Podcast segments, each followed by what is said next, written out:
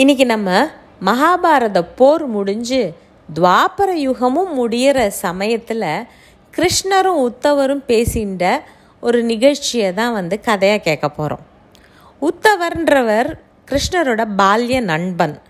அவர் ரொம்ப நல்ல தேரோட்டியும் கூட.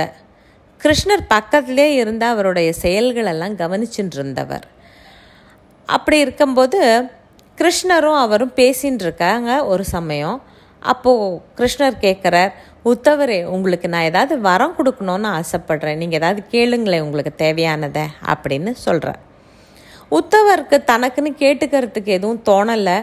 இல்லை கிருஷ்ணா எனக்கு எதுவும் வேண்டாம். உன் கூட இருந்ததே எனக்கு பெரும் பாக்கியம். எனக்கு வேறு எதுவுமே வேண்டாம் அப்படின்னு சொல்கிறார் இல்லை இல்லை இல்லை. உங்களுக்கு நான் ஏதாவது செஞ்சே ஆகணும் அப்படின்னு வற்புறுத்தி கேட்குறார்.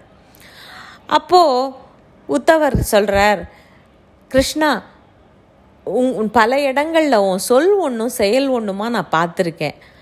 அப்போல்லாமும் உன்னோட செயல் எல்லாமே நன்மையில் தான் முடியும் அப்படின்ற நம்பிக்கையில் நான் எதுவுமே கேட்காம இருந்துட்டேன்.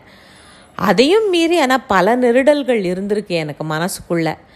அதை நான் கேட்டு தெரிஞ்சுக்கலாமா அப்படின்னு கேட்குறார் கிருஷ்ணர் கட்டாயமாக கேளுங்கோ உங்களுக்கு சொல்கிறதுக்கு நான் கடமைப்பட்டிருக்கேன் அப்படின்னு கேட்க சொல்கிறார் அப்போது உத்தவர் வந்து பாண்டவர்கள் உங்களோட உற்ற நண்பர்கள்.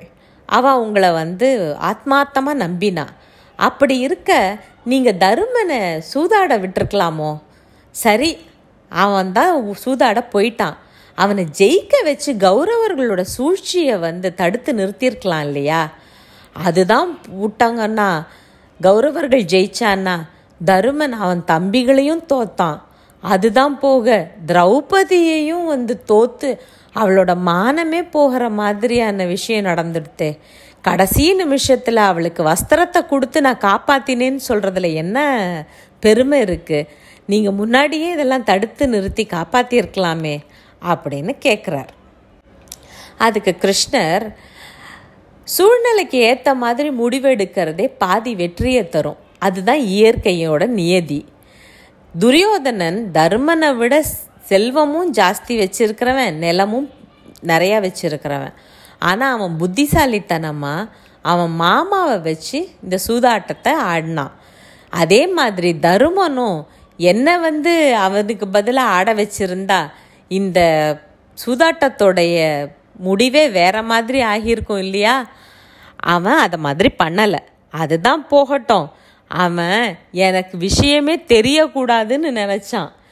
இந்த மாதிரி பிரார்த்தனை செஞ்சின்ற போது நான் எப்படி காப்பாற்ற முடியும்? நீங்களே சொல்லுங்க.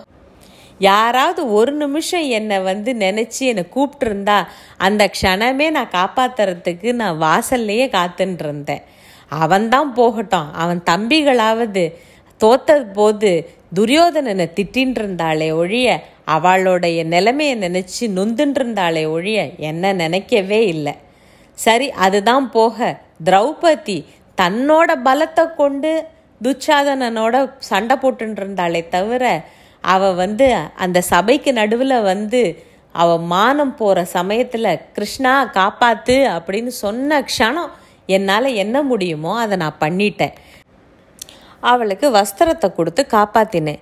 இதில் என் மேலே என்ன தப்பு இருக்குது சொல்லுங்க நீங்களே அப்படின்னு உத்தவரை பார்த்து கேட்குறார் உத்தவருக்கு கிருஷ்ணரோட பதில் ஒரு வகையில் சரியாக பட்டாலும் மனசு சமாதானப்படலை.